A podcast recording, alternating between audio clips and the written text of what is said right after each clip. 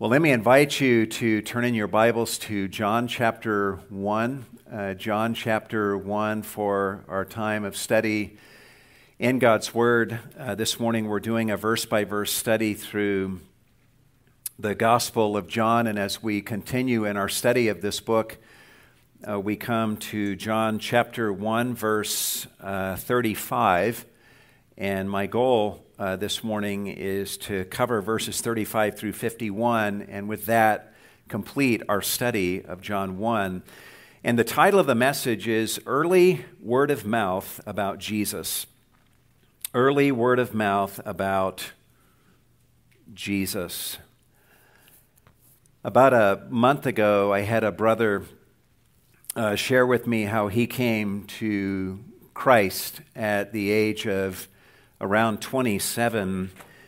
Prior to that point, God had given to him a daughter whom he loved more than life himself, or life itself. Uh, but his heart was broken as a father again and again as he watched his daughter suffer from seizures over a period of months.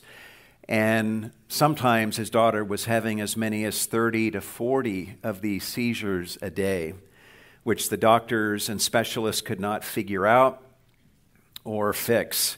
In the middle of one especially bad episode, this man gathered up his girl into his arms and cried out to God and said, "God, if you are there, if you are real, and if there is anything good about you, you'll take what is wrong with this little girl and give it to me."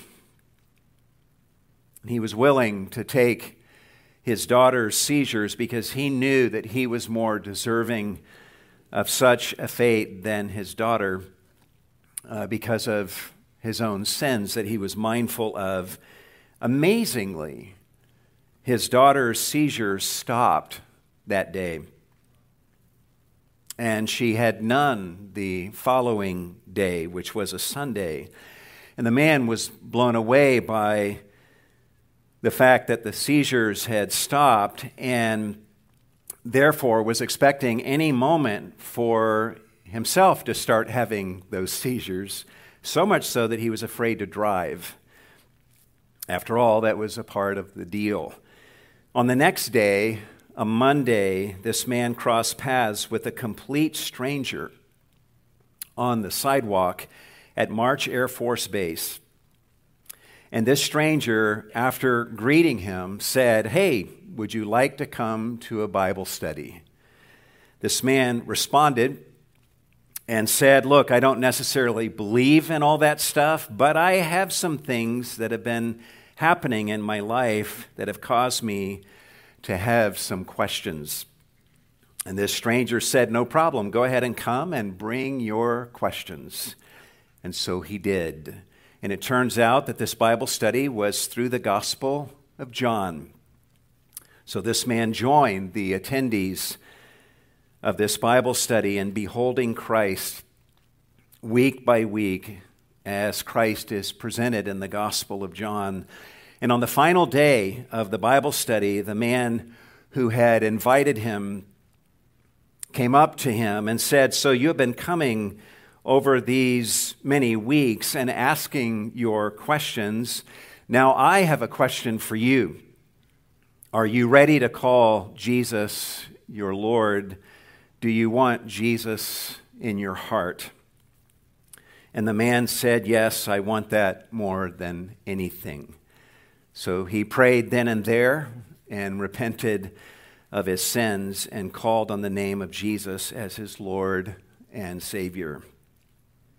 And ever since then, that man, whom we know as Greg Walker, uh, who's a part of the Cornerstone family, has been walking with Christ and being a blessing to so many, including many of us here at Cornerstone. By the way, where is Greg? There you are, Greg. We're so thankful for God's work in your life and the blessing that you are to us.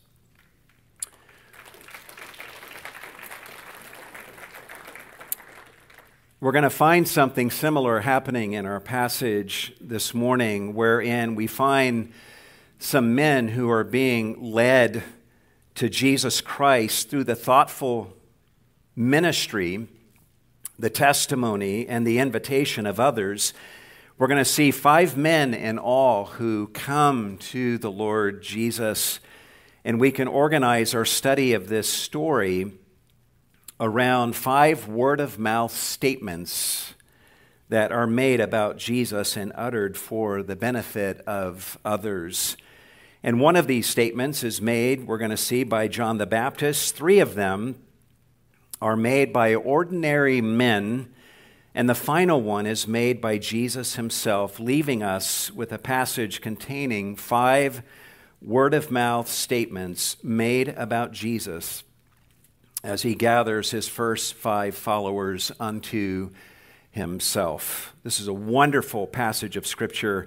And the first of these word-of-mouth statements that we're going to look at this morning is, number one, John the Baptist tells John and Andrew that Jesus is the Lamb of God. John the Baptist tells John and Andrew that Jesus is the Lamb of God. Observe what happens in verses thirty-five and thirty-six. It says, again, the next day, John, speaking of John the Baptist, was standing with two of his disciples, and he looked at Jesus as he walked and said, behold, the Lamb of God. On the previous day, John the Baptist had made this very same declaration, but he cannot resist doing so again here in verse thirty-six, pointing these two disciples of his to Jesus and telling them that Jesus is the Lamb of God, who would be offered up one day in death to take away the sins of the world. And observe what these two disciples of John the Baptist do in verse thirty-seven. The two disciples heard him speak, and they followed Jesus. Imagine what this moment must have been like for John the Baptist, seeing two of his disciples leaving him to go off and follow Jesus. It's kind of the same feeling that we have had here at Cornerstone in recent years as we've watched some of our own leave us to go and serve Christ elsewhere, but this is what John the Baptist was all about, getting people to follow Jesus and not him. And this is what we should be all about as well. By the way, we are not told just yet who these two disciples of John the Baptist are, but we already know a few things about them just by virtue of the fact that they were disciples of John the Baptist.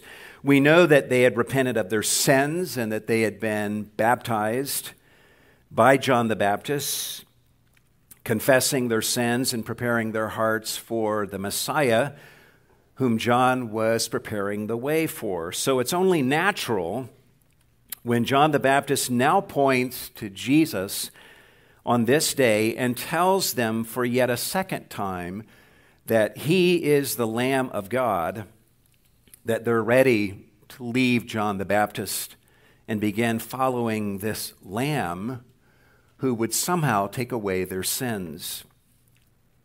And as these two disciples begin to follow Jesus, things start off awkwardly at first.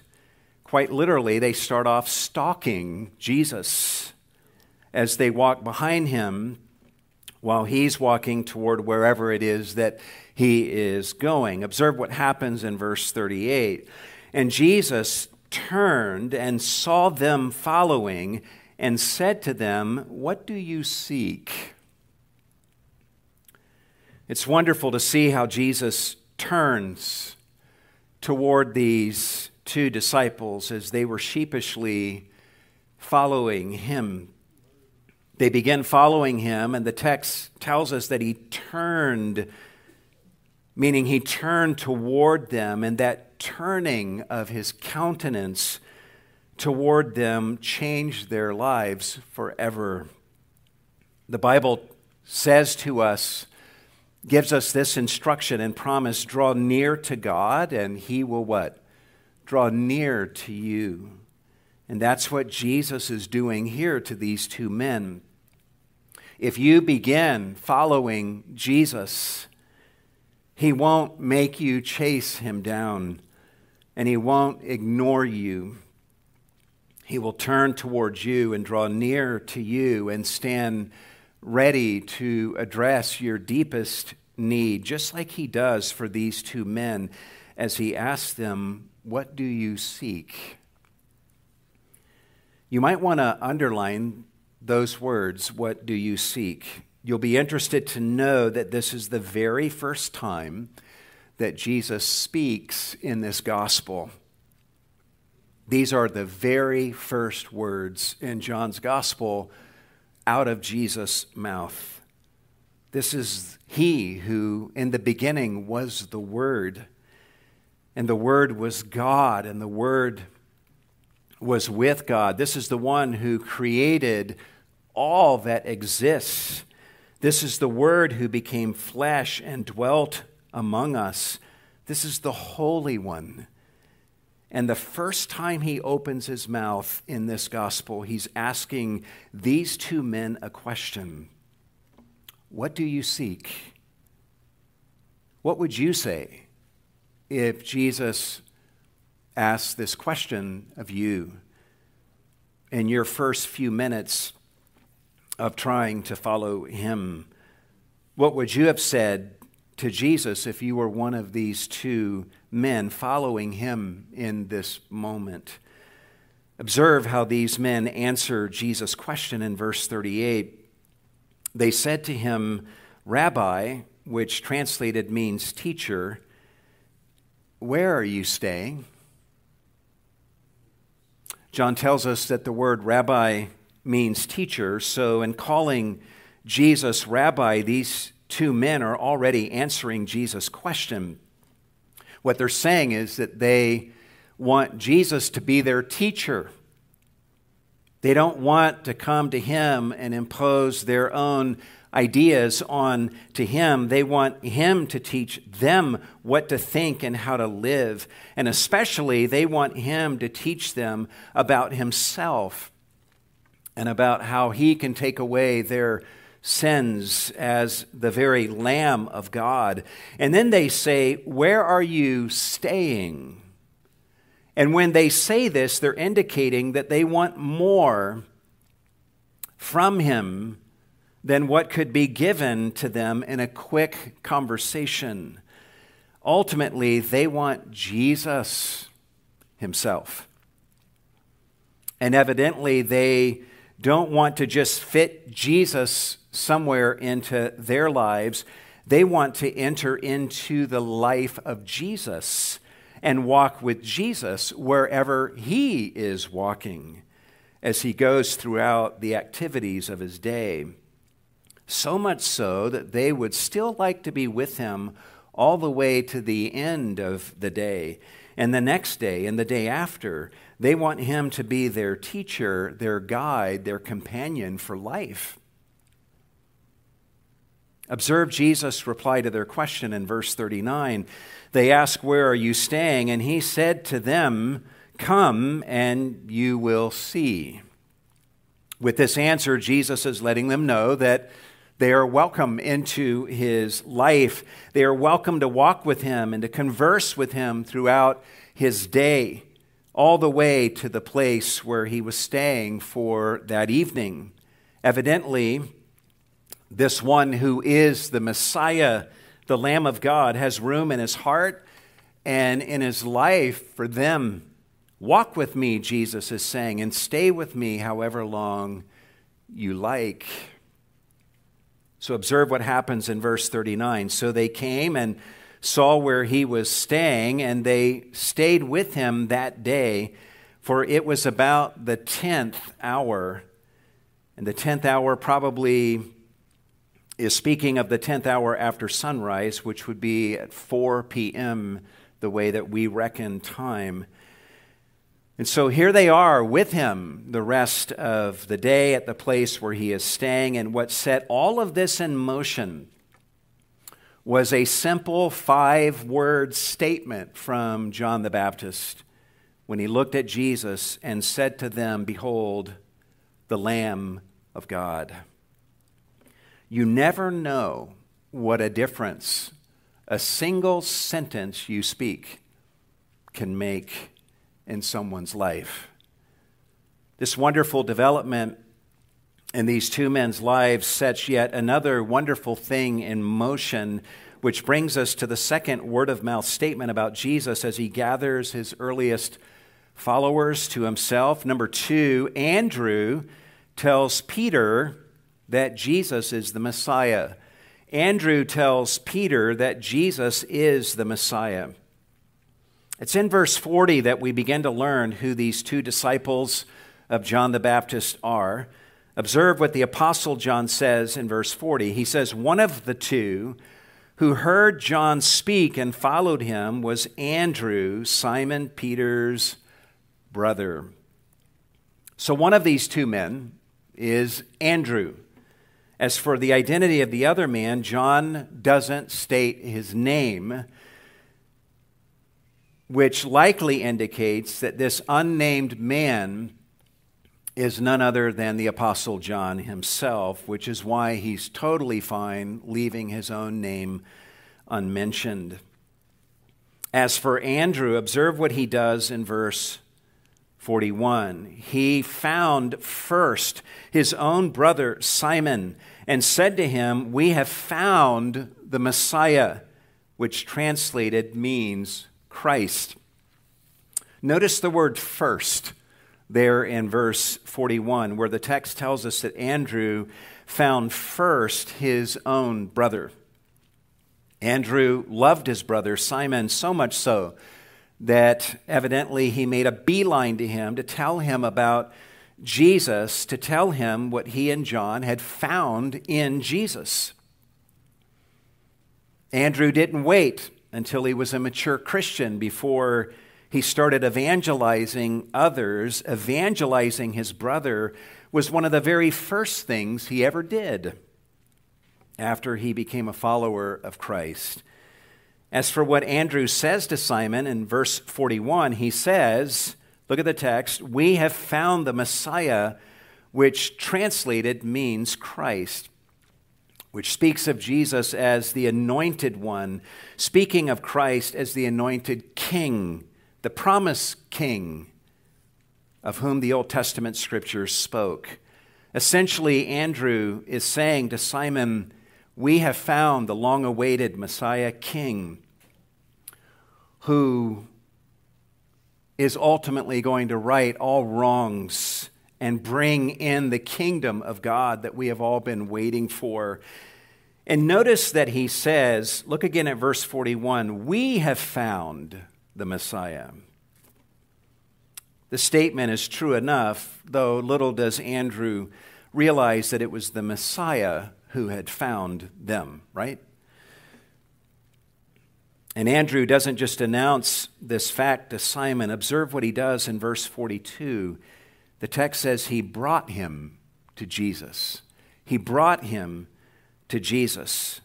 And the thrust of the word "brought" indicates that Andrew himself is returning to Jesus, and he's bringing Simon with him as he does so. And I love the fact that Andrew does not just send Simon to Jesus, but he brings him with him as he goes to Jesus. And you understand that, right? Evangelism is not sending people to Jesus. It's bringing people with you to Jesus. Godly parenting is not sending your children to Jesus. It's a daily coming to Jesus yourself and endeavoring to bring your children with you as you keep coming to Jesus. And this is what Andrew did. And as they say, the rest is history, right? As one commentator says, what Andrew does here in bringing Simon to Jesus is perhaps, and I quote, "as great a service to the church as ever any man did," unquote.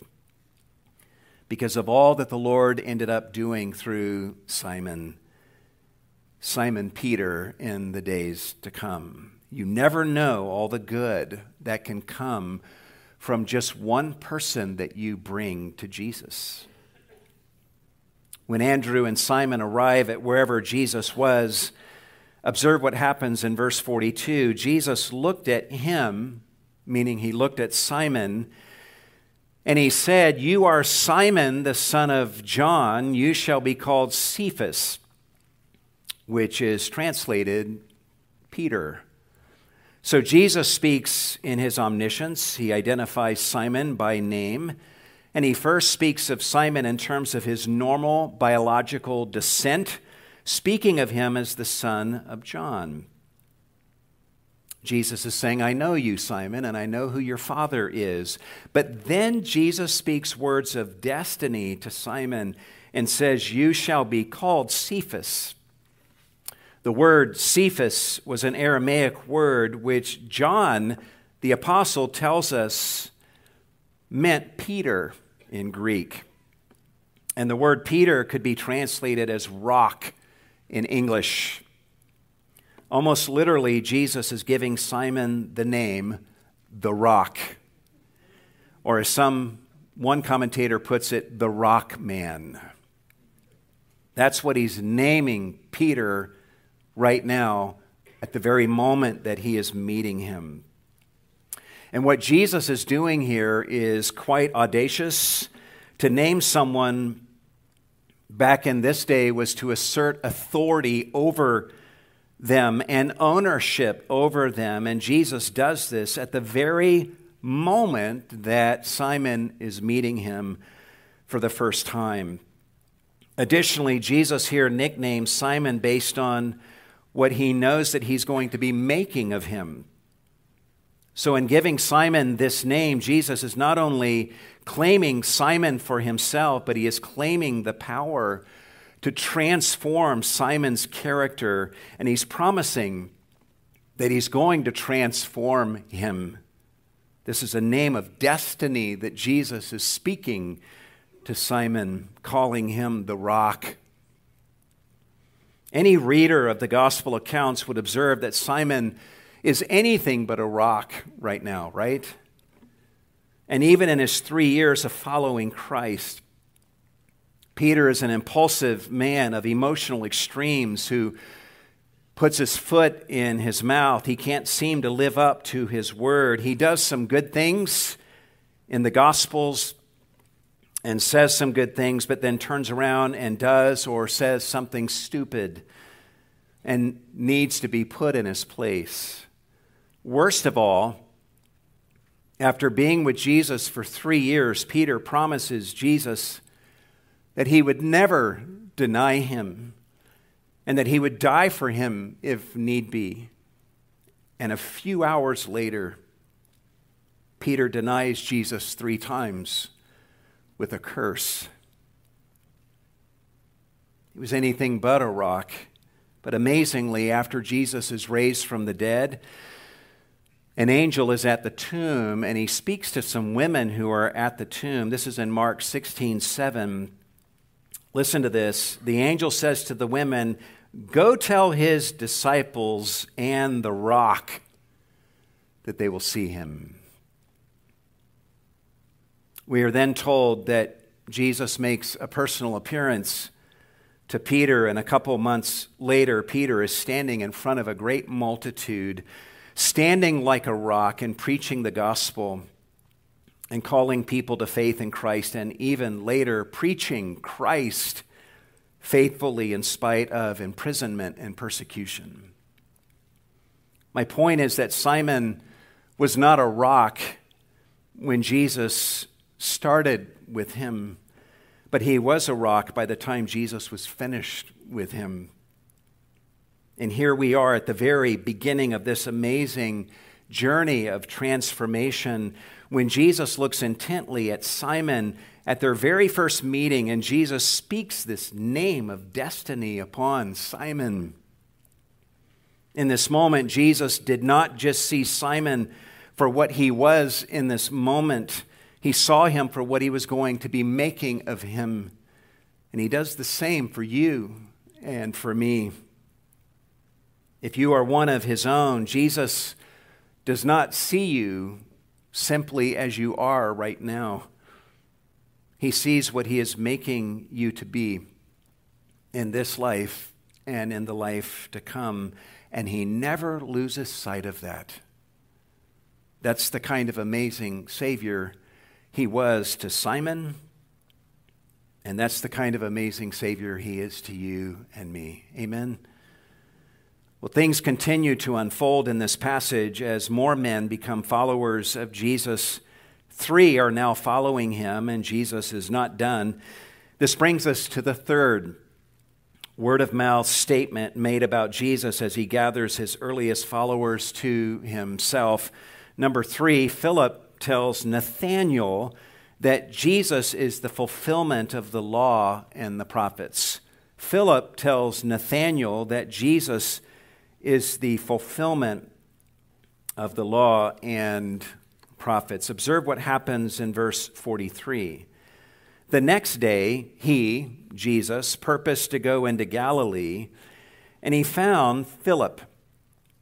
And Jesus said to him, "Follow me." In the prior verses, we see that Jesus was in the southern area around the Jordan River where John the Baptist was, but Jesus decides to head north into Galilee. He finds Philip either during that journey or at the end of that journey. And when he finds him, he says to him, "Follow me." As for where Philip lived, verse forty-four says, "Now Philip was from Bethsaida of the city of Andrew and Peter." So evidently these guys very likely knew each other. The city of Bethsaida is just north of the Sea of Galilee, which probably explains the reason that Jesus purposed to go into Galilee in order to find Philip and call him to follow him. And we have every indication that Philip accepts Jesus' invitation to follow him because of what Philip does next in verse forty-five. Look what the text says. Philip found Nathanael and said to him, "We have found him of whom Moses in the law and also the prophets wrote, Jesus of Nazareth, the son of Joseph." Evidently, upon beginning to follow Jesus, Philip is not content to follow Jesus with just John and Andrew and Peter. He thinks about a friend of his named Nathanael, and he wants Nathanael to join them too. So he leaves Jesus, and in verse forty-five, he finds, the text says he found Nathanael, which creates a nice symmetry here. Jesus found Philip in verse forty-three, and Philip turns around and found Nathanael in verse forty-five. But then notice what Philip says to Nathanael. "We have found him," speaking of Jesus. And John, the apostle, is expecting us to laugh a little here. From Philip's vantage point, it sure felt to him like he found Jesus, but really it was Jesus who found him and all of the men who are now following him, and it is Jesus who finds us. And notice the full text of what Philip says to Nathanael. He says, "We have found him of whom Moses in the law and also the prophets wrote, Jesus of Nazareth, the son of Joseph." Philip describes Jesus in four ways here. He describes him as the one about whom Moses and the prophets wrote, which is the shorthand way of saying we have found him about whom the whole Old Testament is written. Next, Philip gives the name of this one, identifying him as Jesus. And then Philip describes Jesus in terms of the hometown from which he came, describing him as Jesus of Nazareth. And then he describes Jesus in terms of who he is in relation to his earthly father, describing him as the son of Joseph, speaking of Jesus as a man who grew up as a son in the household of Joseph of Nazareth, and as glowing of an endorsement as these words are from Philip to Nathanael, it's the word Nazareth that catches Nathanael's attention. Observe what Nathanael does in verse forty-six. Nathanael said to him, "Can any good thing come out of Nazareth?" Evidently, Nathanael has a pretty low view of the town of Nazareth. And here he doesn't just question whether one so great as the Messiah could come from Nazareth. His question is, can any good thing come out of Nazareth? Interesting question. And what's so interesting about this question is that later, you can write this reference down, John chapter twenty-one, verse two. We learn that Nathanael is from the town of Cana, which was nearby Nazareth. And we're not exactly sure where Cana at this time was. There are two possible sites for the Cana of this time. One of them was about nine miles north of Nazareth, and the other possible location was less than four miles from Nazareth. Either way, it was close by. The ancient church father Jerome said that he could see Cana from Nazareth when he was there in that town.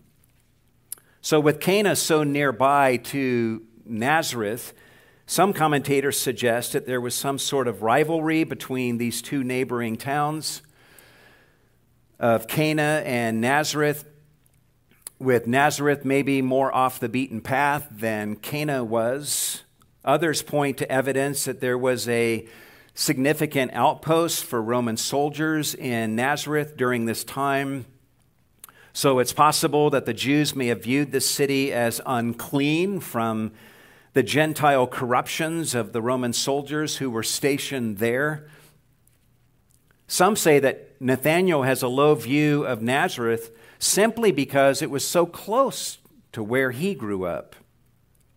And he just can't believe one so great as the Messiah of the ages would grow up in his own backyard, as it were. Perhaps Nathanael sees himself as the product of that same region, and he knows what a sinner he is. So maybe he's wondering aloud if anyone so wonderful as the Messiah could come from a region that he himself is the product of. Whatever the backstory is here, which John does not tell us, Nathanael does not have a high view of Nazareth. And he certainly doesn't see it as a fitting place of origin for the Messiah. So he asks, can anything good come out of Nazareth? As for Philip, I'm sure that Philip cannot believe his ears. Nathanael hears his announcement that they have found the Messiah, and he gets hung up on Nazareth and wants to have a discussion about the city of Nazareth and the quality of its exports. But to his credit, Philip does not waste a second of his time discussing the matter with Nathanael. Look at the very end of verse forty-six. Philip said to him, "Come and see." And I love the fact that Philip does not, on this occasion, let himself get sidetracked by Nathanael's question. He just says, "Come and see." Philip seems to know the power and the beauty and the gravitas of Jesus. He seems to know that all Nathanael needs to do is come to Jesus. And once he encounters Jesus, he will be left with the right perspective of Jesus, because Jesus will see to that. So Philip doesn't go into a six-minute apologetic speech on the topic of Nazareth here in order to address Nathanael's question. nor does he think to himself, oh man, I wasn't prepared for that question. I knew I wasn't ready to evangelize. No, Philip simply responds to Nathanael's question by saying, come and see. He simply wants Nathanael to come to Jesus, even with his doubts and his question, knowing that Jesus will take care of such things. Sometimes we feel like we have to argue extensively with people and answer all of their questions so that we can convince them to come to Jesus. And there's value in such engagements, and there's value in being prepared for such engagements, but that's not what Philip does on this occasion. All he did here was say, come and see. He kept the focus on Jesus, and he kept his focus on simply getting Nathanael to Jesus, trusting Jesus to take things from there. And boy, Jesus does not let Philip down. This brings us to the fourth word-of-mouth statement made about Jesus as he gathers his earliest followers to himself. Number four, Nathanael confesses that Jesus is the Son of God, the King of Israel. Nathanael confesses that Jesus is the Son of God, the King of Israel. So Nathanael comes to Jesus, and he doesn't even get all the way to Jesus before Jesus cuts to the chase and burrows right into Nathanael's heart. Observe what happens in verse forty-seven. Jesus saw Nathanael coming to him and said of him, behold, an Israelite indeed, in whom there is no deceit. Literally, Jesus looks at Nathanael and says, behold, a true Israelite. Would be a great way to literally render this. Jesus' point in this language is that there are many people who are physical Israelites who have Abraham and Jacob as their biological ancestors, but they are not of the true Israel. They're not sons of Abraham by faith, but Jesus here is pronouncing Nathanael to be a true son of Abraham, a true Israelite whose heart has evidently been circumcised by God himself. And Jesus also describes Nathanael as a man in whom there is no deceit. And such language could indicate that Nathanael was, by reputation, a truthful man of integrity, and he deserved that reputation. Such language could mean that he was a man without pretense, a blunt man who spoke his mind truthfully without mincing words. That's very possible.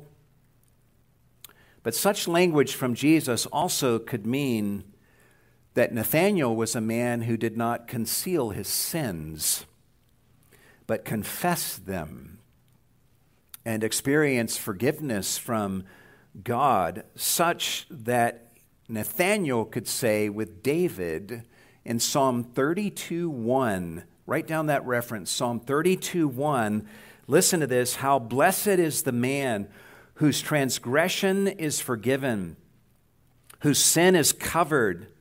How blessed is the man to whom the Lord does not impute iniquity, and in whose spirit there is no what? Deceit.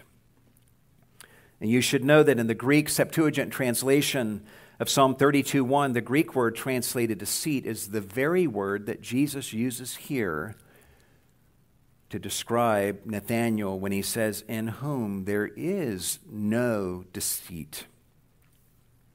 With this thought in mind, perhaps Nathanael had lived with this kind of repentant spirit for some time and was a bold confessor of his own sins. Or it could be that Nathanael was a man who had been away from the Lord but had recently repented of some sins in his life, and he is now no longer walking in duplicity and deception. And Jesus could be right here speaking to Nathanael's conscience and affirming his repentance and pronouncing him a truly converted Israelite in whose spirit there is no longer any deceit, no more hiding from God, no more hiding from man. Whatever these words reveal about Nathanael, what Jesus says here reveals that he already knew these things about Nathanael. And think about it. Why would Jesus know these things about Nathanael? You say, well, because he's omniscient. And that's absolutely true. But more importantly, Jesus knew these things about Nathanael because Jesus was the one who had been working in Nathanael's heart and developing this character and transformation in him. So when Jesus says, behold, a true Israelite in whom there is no deceit, Jesus is speaking as the consummate artist, rejoicing over the goodness of his own handiwork in Nathanael's life and putting a seal of approval on that work. Jesus speaks these words in such an emphatic and familiar way that it knocks Nathanael on his heels. Observe Nathanael's response in verse forty-eight. Nathanael said to him, "How do you know me?" And Jesus replies in a way that gives to Nathanael more of an answer than he was looking for. Look at his response in verse forty-eight. Jesus answered and said to him, "Before Philip called you, when you were under the fig tree, I saw you." In speaking this way, Jesus is showing Nathanael that he is the God of Psalm one thirty-nine. He is the God who knows everything about us and who knows everything about our path and our lying down, and he's intimately acquainted with all of our ways. Jesus is the God of Psalm one thirty-nine. When Jesus says, demonstrated by the fact that Jesus says, "Before Philip called you, Nathanael, when you were under the fig tree, I saw you." As you can imagine, a lot of ink has been spilled by commentators speculating about what Nathanael was doing under the fig tree, and I get it because I personally really want to know, as I'm sure you do as well. We do know that the teachers of Israel would often encourage Israelites to spend time in meditation and prayer under a tree. So it wouldn't be surprising to find out that this was exactly what Nathanael was doing. In fact, this seems quite likely. Perhaps Nathanael was confessing his sins under that tree. Perhaps Nathanael was confessing his sins Psalm fifty-one style and coming clean with God under a fig tree. And if this possibility is correct, it would make Jesus' statement about him being a man of no deceit all the more meaningful as an assurance that Nathanael is truly forgiven and can now rejoice Psalm thirty-two style, where David says, "Blessed is he in whose spirit there is no deceit." Either way, the truth is we don't know what Nathanael was doing under the fig tree for sure, but whatever it was, it was profoundly personal between him and God. What we do know is that he was under a fig tree right before Philip called him, and Jesus knew that, and Jesus is now saying to Nathanael, "I saw you. My eyes have been on you, Nathanael, long before this moment." Observe Nathanael's response in verse forty-nine. Nathanael answered him, "Rabbi, you are the Son of God. You are the King of Israel." Nathanael doesn't say, "Now, about the city of Nazareth, uh, I got a question. I don't think he got his question answered. I just don't think he's asking it anymore. Rabbi, you are the Son of God. You are the King of Israel. And Nathanael believes in Jesus just like that. And Philip is left thinking, I knew it. I knew that all I needed to do was to get Nathanael to Jesus, and Jesus would take care of the rest. Nathanael's confession here is loaded. First, he calls Jesus Rabbi, meaning literally my teacher, meaning that from this point forward, Nathanael wants to follow Jesus and make Jesus his teacher and guide through life. Next, Nathanael says to Jesus, you are the Son of God. You are the King of Israel.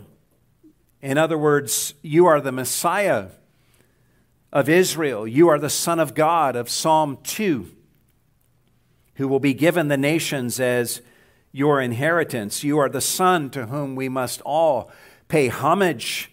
You are the Son in whom we must all find refuge from the wrath of God. And blessed are all who find refuge in you.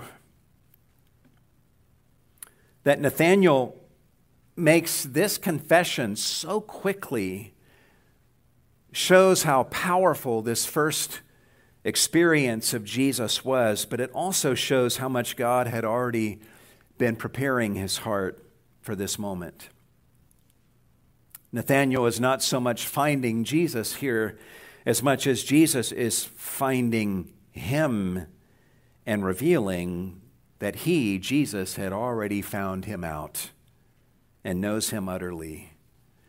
And what I love here, guys, is that Nathanael, he didn't need to see Jesus do some crazy miracle to believe. He just needed to know that Jesus saw right into his heart and really knew him, and would still, somehow still pronounce him a true Israelite. And that was enough for him. And at the end of the day, isn't this what we most want in a Messiah? Someone who will look into our hearts and know us utterly and forgive us of our sins and pronounce us a true child of God. Would not such a pronouncement from Jesus be the greatest gift that any Messiah could ever give to you? As for me, it would have been nice to see all the miracles Jesus did, healing the sick and cleansing the lepers and raising the dead. This right here that Jesus does for Nathanael is the greatest thing of all. It's the thing that I would most seek, and most seek in a Messiah and find in Jesus. This brings us to the fifth word-of-mouth statement made about Jesus as he gathers his earliest followers to himself, and this final statement is actually made by Jesus himself. Number five, Jesus tells his disciples that he is Jacob's ladder. Jesus tells his disciples that he is Jacob's ladder. Observe what Jesus says to Nathanael in verse fifty. Jesus answered and said to him, because I said to you that I saw you under the fig tree, do you believe? In other words, he's saying, wow, you're easy, Nathanael. You will see greater things than these. Then listen to what Jesus promises in verse fifty-one. And he said to him, truly, truly, I say to you. And you might want to underline that word you because it's in the plural. He's not just talking to Nathanael. Truly, truly, I say to you guys, comma, you, plural again, you guys, Nathanael and all of you standing with him, you will see the heavens opened and the angels of God ascending and descending on the Son of Man. As for what Jesus is promising here, he's clearly referring back to Genesis twenty-eight, where Jacob had a dream. Jacob was on the run for his life from Esau, and having, having deceived his father and stolen Esau's uh, blessing, and upon being told by his father that Jacob had behaved with guile and stolen his blessing, Esau vows to kill Jacob. And so Jacob flees north. And after traveling for about forty miles in the length of one awful day, Jacob lies down and falls asleep on a stone. Then exhausted and haunted and guilty man of deceit who deserves judgment for his deceptions. But amazingly, while he slept, he had a dream that was given to him by God. And in that dream, he saw a ladder reaching from heaven down to earth, and he saw the angels of God ascending and descending on that ladder. And through this dream, God was showing incredible, undeserved mercy to Jacob and seeking to comfort him. God was saying to him, as one commentator puts it, "Look, Jacob, do you think you are all alone out here? There is traffic between heaven and earth on your behalf. Let that comfort you," God is saying to Jacob in Genesis twenty-eight. And it's then, if you read that chapter, that God speaks wonderful words of promise to Jacob, promising to be with him and to bless him. Jacob deserved God's judgment for his deceptions, and instead God shows him crazy grace and kindness. And here in our passage today, in John one, Jesus is saying to Nathanael and to his comrades, "I am the ladder that Jacob saw in Genesis twenty-eight. I am the connection, the artery between heaven and earth. I am heaven come to earth, and I am the way to heaven." And in the coming days, you are going to see countless ways that this is true of me. It was true for the guilty Jacob, who was on the run from the consequences of his sins. And it's true of any guilty sinner who looks to me for the salvation that he needs, including you, Nathanael. "Truly, truly, I say to you," Jesus says, "you will see the heavens opened and the angels of God ascending and descending on the Son of Man." And speaking of himself as the Son of Man here, you can write down the reference Daniel seven, thirteen and fourteen. Jesus is speaking of himself as the exalted Son of Man, whom Daniel saw and spoke about in Daniel seven, thirteen and fourteen. But there you have it, brothers and sisters. We come to the end of John one and the end of this amazing and touching account of Jesus gathering his first five followers to himself. If you read the other gospel accounts, you'll find that Jesus is not done wooing some of these very men.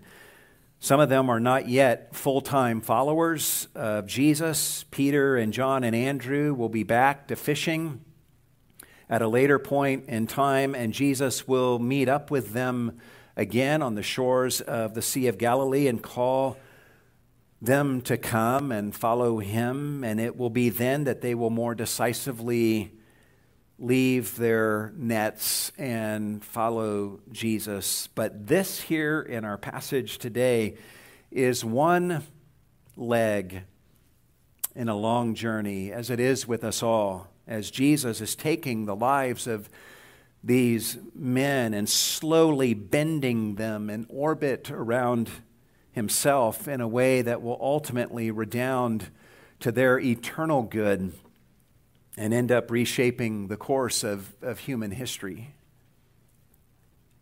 We learn a lot about Jesus in our passage today. We learn that Jesus is the Lamb of God. We learn that he is the one about whom Moses and the prophets spoke. We learn that he is the Messiah, the Christ, the King of Israel. We learn that he is the Son of Man, the Son of God, and that he is Jacob's ladder, the ultimate connection between heaven and earth. And the rest of the Gospel of John is going to unfold for us how worthy Jesus is of all of these titles and how much he is worthy of our faith and our love and how worthy he is of us going out and telling others about him so that we might bring them with us as we keep coming to Jesus. Jesus is worthy of us going to other people and saying to them, come and see. Is he not?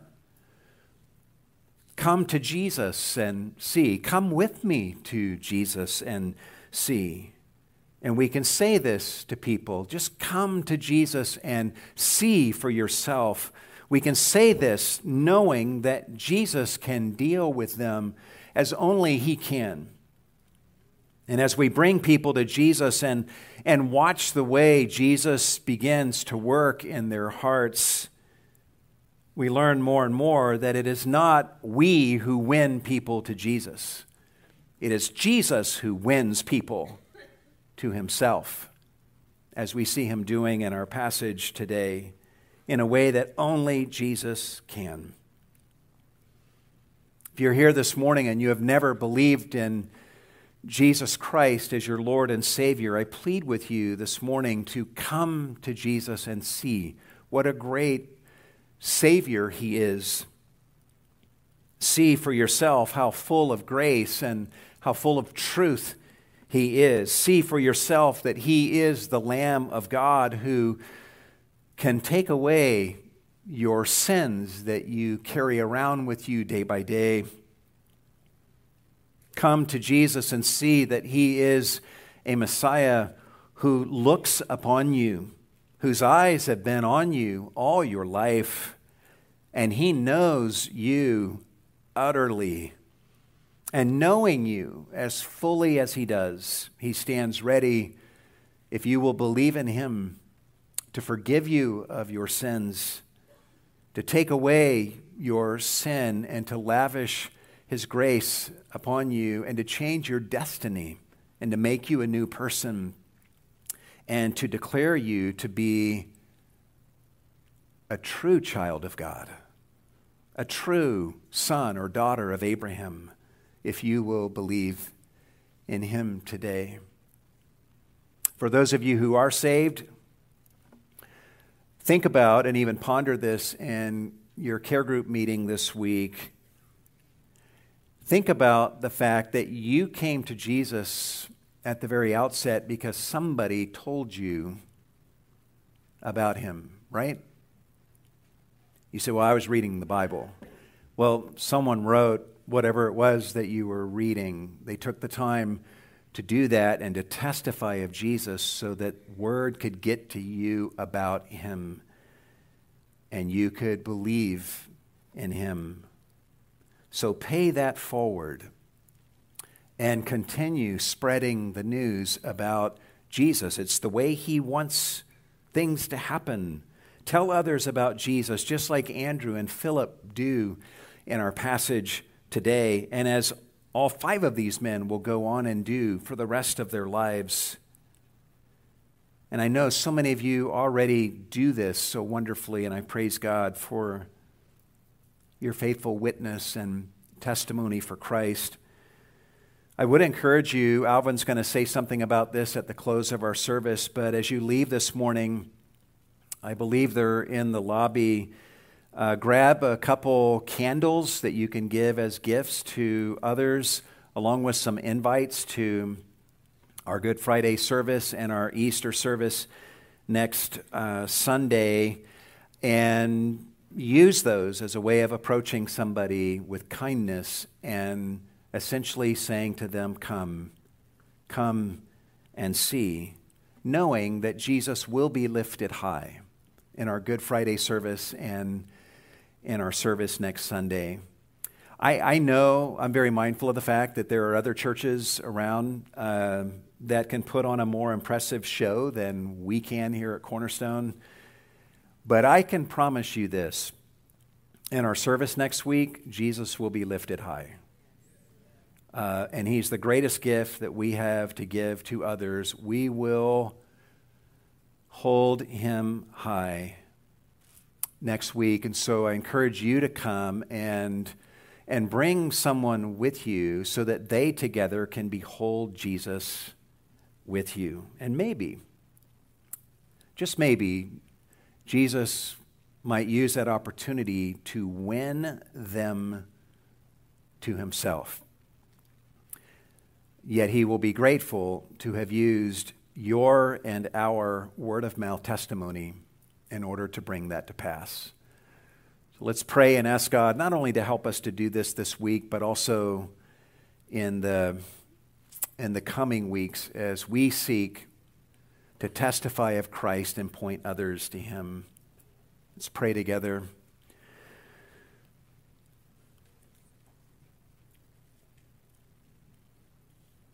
Lord Jesus, you are such a wonderful Savior. I just, I feel so small in the face of your greatness. Feel so light in the face of the heaviness and the gravitas of your person and your glory.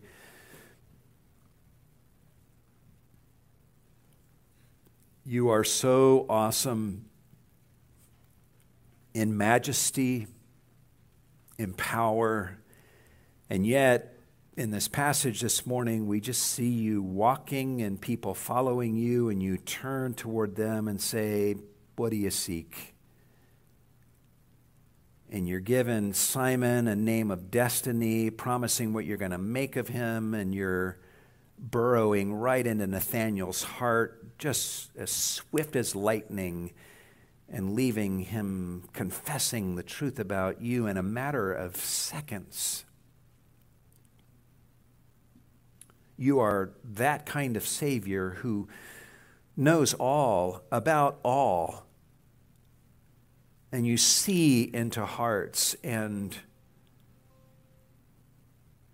and what's the most astounding thing about this passage is that you use us to go to others and invite them to come and see. And it is a staggering privilege for us who have been saved by you to have a role to play in bringing people to you, Lord Jesus. And so help us to do that, to be motivated not by guilt, but motivated by the beauty of your person, by our experience personally of your goodness.